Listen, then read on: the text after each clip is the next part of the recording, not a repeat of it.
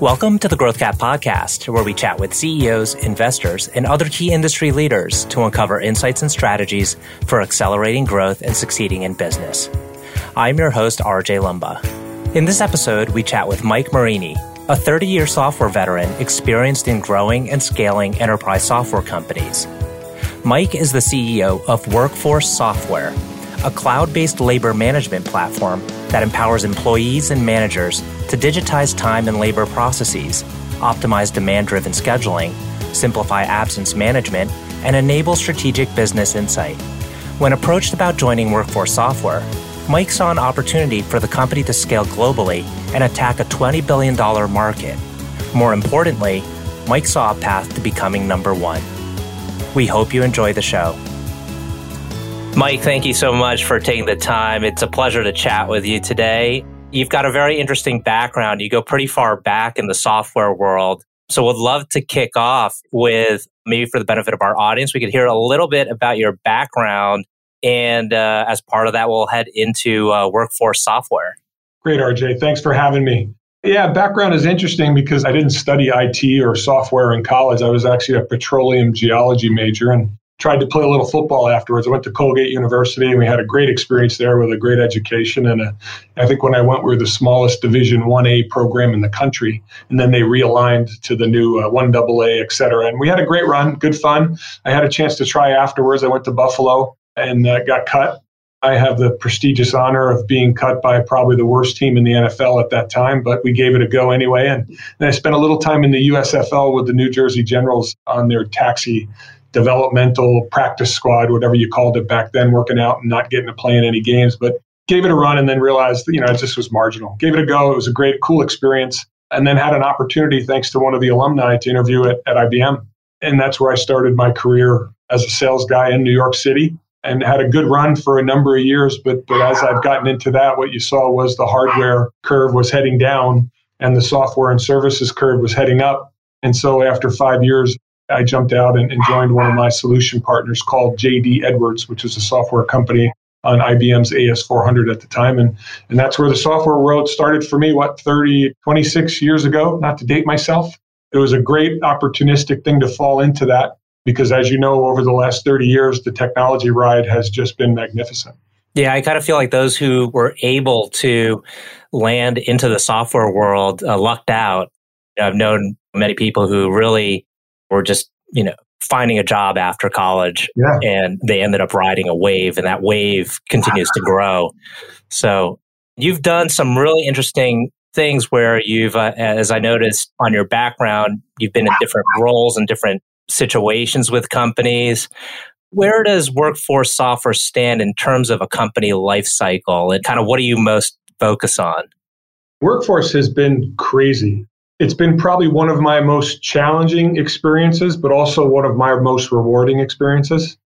At the time when I jumped into workforce, I was contacted by Insight Ventures, a big private equity firm, great firm, probably the best PE firm I've ever worked with to the date. And now we have Evergreen Coastal with us, which are amazing as well. But they contacted me because they knew of my background at SAP and Workforce was negotiating a deal for SAP to resell their product. And they said, Hey, w- would you help the founder? And I was consulting at the time, working part time, trying to play a little golf, enjoy life a little bit more, right? And of course, halfway through this, they're like, uh, you know, we like your background and we think we really have a diamond in the rough here.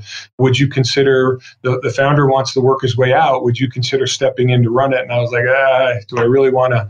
I live in New York and Southern California. Do I really want to commute to Michigan to try to retool a, a founder run company after 17 years? But when we looked at the opportunity, and saw what was coming and saw that it was focused on labor management and saw that it was focused on engaging the employee, which was a trend that was coming.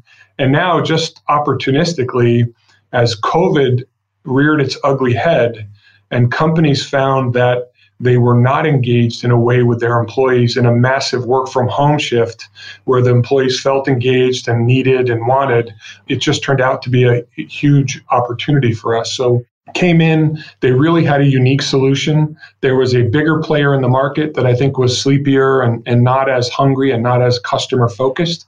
And what we did is we came in and, and saw a great group of people that had great domain knowledge in a very difficult market, which is what we do the time and compliance and labor scheduling and labor forecasting. It's not simple, but these folks really knew it. And what we needed to do was just modernize the approach and bring some complementary resources around them that knew how to scale globally, and we could go attack the market. And this is one where you're a number two or number three, and you see a path to be number one, and that path is materializing for us. So it's been really fun and really rewarding for all the folks around us, for the folks who stayed that were existing, and for the people we've brought in to surround the existing folks. And uh, I think we've weathered COVID well. You feel guilty almost that when your business has additional opportunity because of a pandemic. But when you sit back and think, we're helping our customers better serve their employees through a very troubling time. That gets our people motivated to get up and go and make sure we continue to deliver and help the employees that are out there struggling the most around the world. So, and to put it this into more context, what are the types of companies? We're talking about labor scheduling, labor mm-hmm. management. What are the segments or sectors that you're most focused on? Yeah, we probably have four or five primary that we do. Retail, of course, was one which got really hard hit. Manufacturing and dispute distribution, companies like Walmart and Procter and Gamble and Rio Tinto, the world's largest mining company. We also play well in the state, local governments. We play well in higher education. We play well in the energy sector. A lot of uh, oil and gas and chem companies that we play well with. There's a lot of folks that have an hourly workforce, that have a labor workforce that ha- may have different collective bargaining agreements that they have to consider, that have the complex pay capabilities. There are OSHA rules, there are certification rules for you to do a certain role in a manufacturing world anybody that has that, in today's terms, it's called the deskless worker. There's 2.7 billion deskless workers coming back to work, quote unquote. And that used to typically just be the blue collar folks. But now, with the work from home paradigm, and with the complexities on how you pay the white collar folks because of new regulations, those folks are moving up into a more complicated way to how you have to pay them and consider time off and, and engage with them. And that's made a, an additional opportunity for a company like us that's in the cloud, that has a flexible solution, that has more of a consumer grade user experience rather than the typical enterprise software green screen experience for a dated term. And it's provided an opportunity for us in the world's biggest markets. And so when you approach this company or when they approached you and you took a look at the situation and you're evaluating, okay, what can be done here? How do we kind of tweak? What were the things you saw where you could have the most impact so you could maybe reignite kind of this a new growth phase or accelerate the growth? What were the areas that seemed most maybe obvious to you? Yeah, the first thing I looked at was is there a big market opportunity? Right? What is this workforce management, labor scheduling, labor forecasting, time, compliance, absence tracking, all that stuff? How big is that market opportunity, right? And what we saw was a giant market opportunity. It's 20 plus billion globally. And then the next thing I look at is all right, who are the players and where do we stand? And what I saw was workforce in the cloud, almost 10 years at that time, the biggest player in the market, not in the cloud, not addressing it, and then when you peel back the onion on the product, there's a basic fundamental difference. Most of the products out there, and I don't want to get technical because I'm not the technical guy, but they're more parameter driven and, and you got to put pieces in place. But what Workforce had was this engine that sits at the bottom that was a real time rules engine where even the most complex situations in the field, you could configure what you needed to do rather than having to come back and have a coder do it. So in this time world, more than any that I've played in, every customer says we're unique, but they are because you could have two companies sitting next to each other that have a state regulation on how they pay their employees, but they could interpret it differently and want it done differently. And you have to have the flexibility to do that. So you want to be able to provide what they need out of the box 50, 60, 70%, but you also want to have the capability in your technology so that you can make you that unique change for them so the solution fits their needs. You still want to push best practices and have standards, but there are unique things in this space that we need to be able to do. And when I looked at competitors in the space, Nobody had that as the foundation that Workforce did. The other thing is, it's really hard. It's not really, even though I say we're bringing sexy back to timesheets all the time to our folks, it's not that sexy. But what it is in our world, we call it sticky.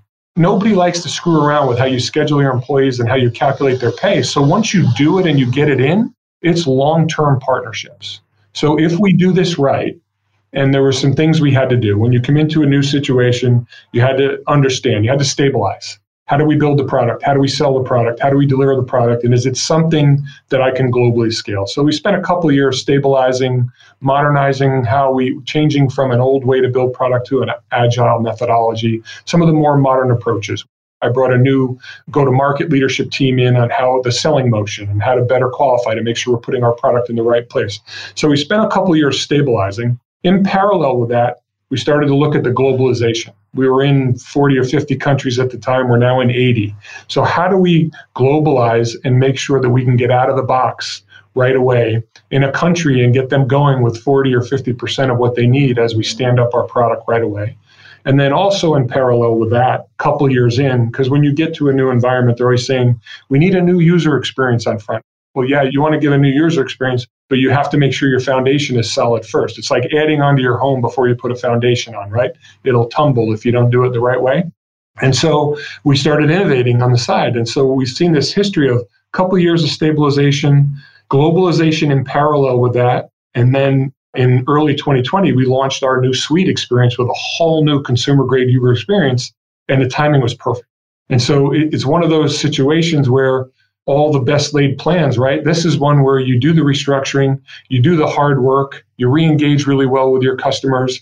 And oftentimes when, when you do these in the tech world, when you come out of that J curve, the opportunity may have changed. But for us, we're blessed and grateful that as we've come out of that J curve and we're ready, the opportunity has exploded. And we feel we've further distances ourselves from our competitors in how people want to engage today with an employee first experience. Typically, enterprise companies bought built software to handle the needs of the enterprise, profitability, and you have to. But today, if you're not engaging with the employees, with Gen X, millennials, and Gen Zs that have a different way to engage and want to have a voice and be heard, you're going to have problems. And COVID highlighted that.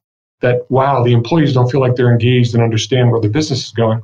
And we're in an opportunity based on what the work that we've done and the market segment we serve, where we can have a real positive impact on that. So it's got our team really, really excited. And we just announced yesterday that we're launching in June, along with a couple other things, a whole new employee communication platform inside our suite that allows companies to better engage with their employees in the way they need to, micro surveys in the moment hey, you just had an overtime shift. Is this good or is it having negative impact? And they can respond. And because of our platform, the manager knows right away they need more. I can schedule them tomorrow. Or this is hurting their family time. I need to give that person a break on overtime over the next couple days when it was unscheduled. So companies can be more responsive. And we got opportunity coming at us now. We have to stay focused and clearly execute as we continue to grow the business.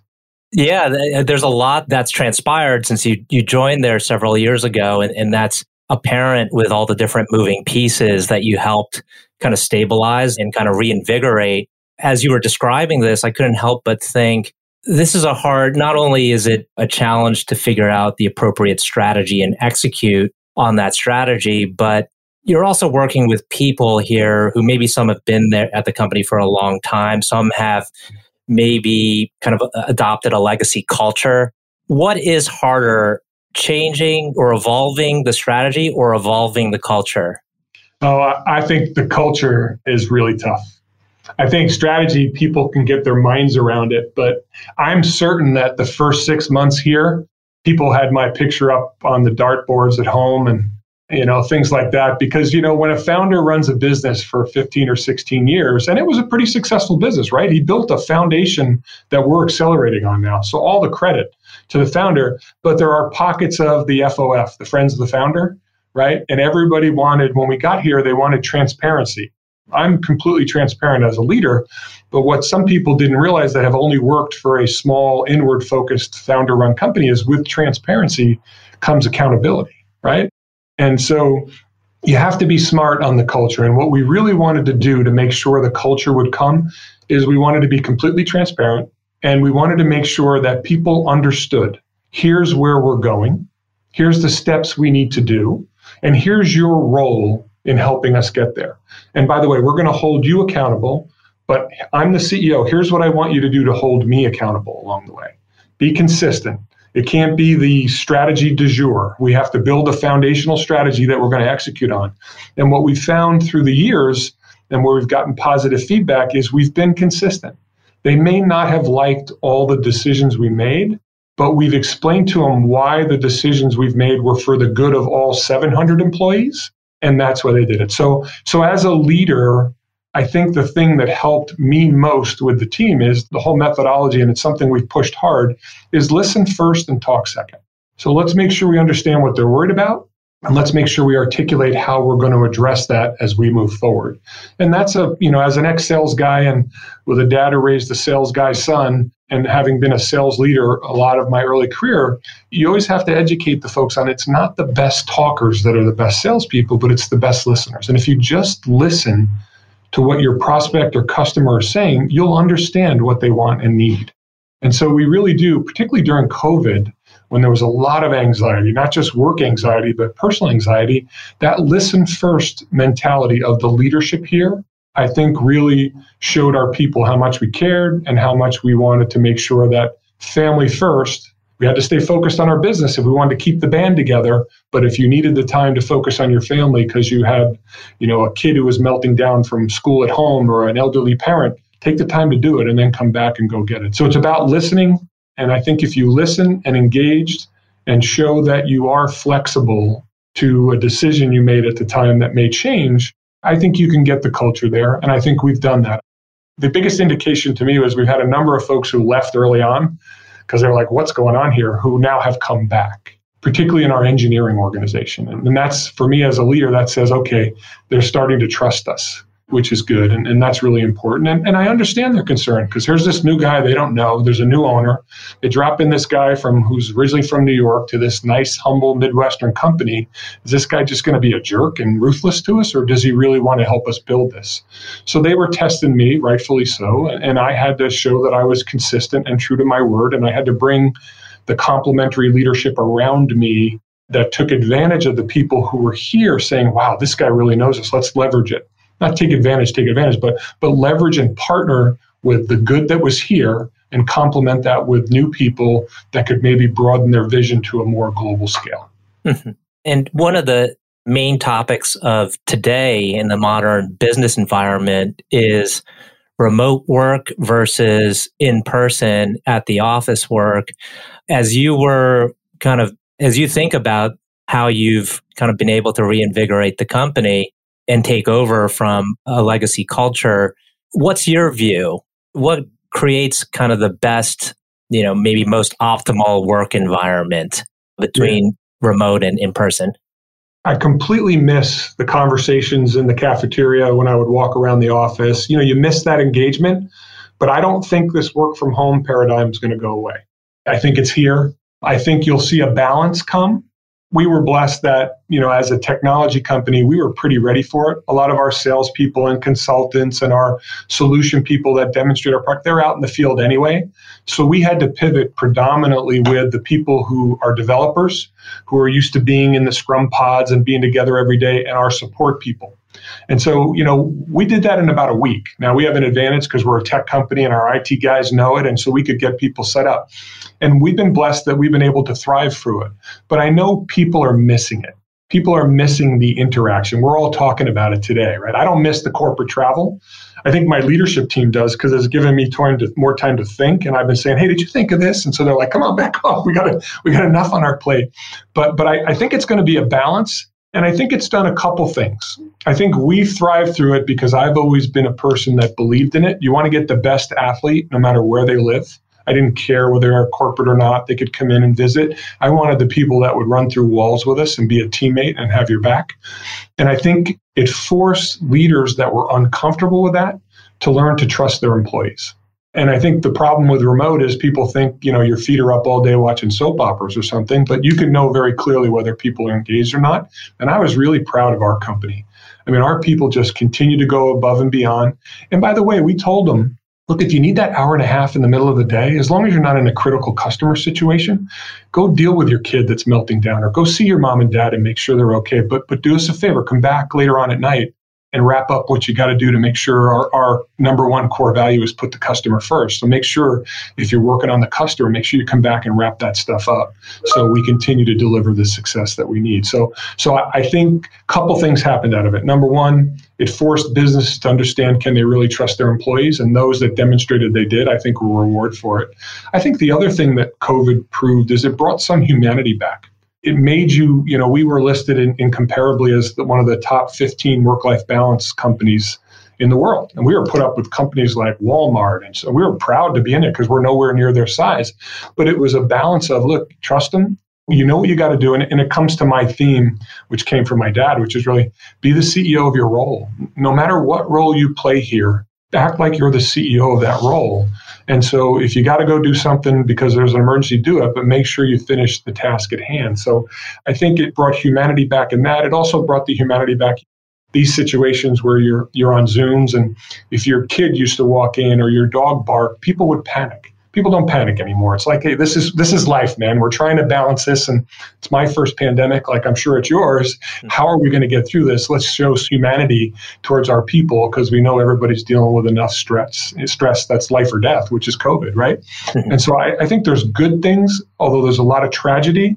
I think if people step back and think about the humanity impact that can come out of this and how it brought people together. And, and particularly during a covid time when there was so much social uneasiness and so many bad things we saw happen in the social world that that we have to address with our diversity and equity and inclusion approach that if we if we balance those things and don't lose sight of that those are a marathon and not a sprint and we stick with it i think it can have a real positive impact on business and society. A couple questions I like to close out the, the interview with as I'm eyeing the clock here and we're coming up on time. One is can you tell us about a challenging time you faced in your career that was, when you look back at the experience, was very kind of instrumental to how you developed, you know, as a person and, you know, how you lead, potentially lead other people, you know, and it could be something that was in your childhood growing up. It could be something more recent in your professional career really anything at all. Can you tell us about a, a challenging time you faced and how you dealt with it? And when you kind of came out the other side of it, you look back and said, you know, I'm kind of proud of that moment and proud of how I, I handled it. Yeah, I think there were many challenges. I was a young father, 22. I had my first kid. My dad swung a hammer for a living. Had to go make it on my own, right? And so I think there were challenges then on how you provide and you go and you just pick yourself up. And I just got cut from playing football, which is kind of the first setback I've had in my life. And you just pick up your bootstraps and you go and you run through it. And and so that that presented a groundwork. And I was raised having to work for my dad's small contracting company. We didn't know you got paid for summer jobs. We thought you did that to live at your house, right? so so I, I realized that hard work paid off. And, and I think there were a number of challenges taking risks and careers that did it. But I, I don't think, and I know it's later in my career, but I don't think that there's been anything that's been more challenging on how to deal with COVID because there is a fear factor of life and death around your community. So you have COVID and then and then you have all the unrest and all the racism and all the things that were exploding in front of us in this great country and, and all the scabs we were picking off and all the warts that were being exposed and things that we really need to address. And so I think COVID challenged me the most to step back and say, man, how are we going to do this? And I think it pushed us even more on the front of, man, you got to listen first and talk second. And we changed fundamentally the way we did things. We were very transparent with our people. We went from quarterly business updates to twice a month. I did a video. Whenever we had team meetings, put your cameras on, folks. I need to see your face to make sure you're okay. We changed some of the way we did things. We used to have a gym membership fee. We'd pay for you to be healthy. Well, you can't go to a gym anymore. So we immediately changed that and said, go buy a piece of equipment for your house. You're going to be stuck at home for a while. We'll advance the credit on that. Go home and go do that. You know, go work from home. And if you can't work from home and need to need to get out because your place is too small, go find a place where you can go safely and we'll pay the fee for you to go do that. You know, the things that, that we needed to do to put the humanity, the flexibility of taking time if your kids were at home. We did simple things like we did story time I, I read a Dr. Seuss book at noon to all the employees' kids. Put your kids on the phone for a half hour. You know, little things like that that were never considered at work, never considered a work responsibility that you had to step back and say, okay, how do we make sure our employees understand we know they're dealing with a crisis? But also, how do we maintain our business? Because we've got 700 people here and we're not a you know we're a 120 plus million dollar business but we're not a gigantic business that's going to run for two years without selling more product and keeping our customers engaged. And by the way we have a bunch of retail clients.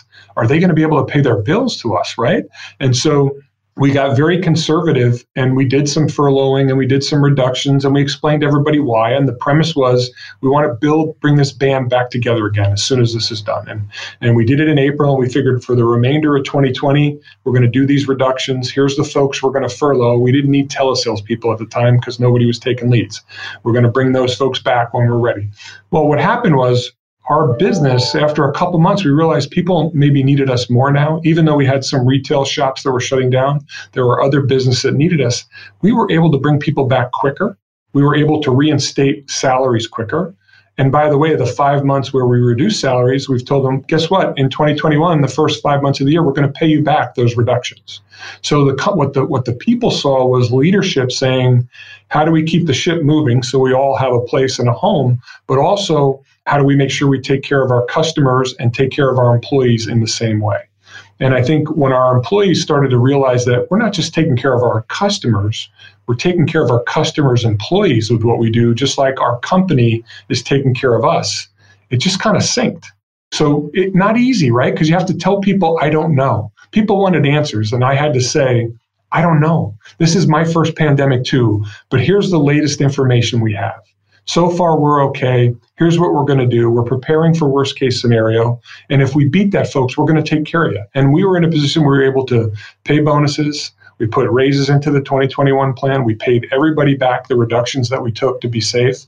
And our employee population is flourishing because. And we're actually adding 200 more employees to our our budget in in uh, we hired the most employees we ever did in Q1 78 or 79 of the 200 just because we're seeing this focus on the employee and the labor management space really grow. So so covid was a challenge. It challenged us both professionally and personally at the same time. And that's the first time I really experienced because the personal challenge for all of us was life or death what is going on in this world, right? Mm-hmm. And then you have the social unrest around it, and you're like, oh my God, it's all coming together. And I'm just so proud of the leadership team and everybody who just stuck with it, communicated.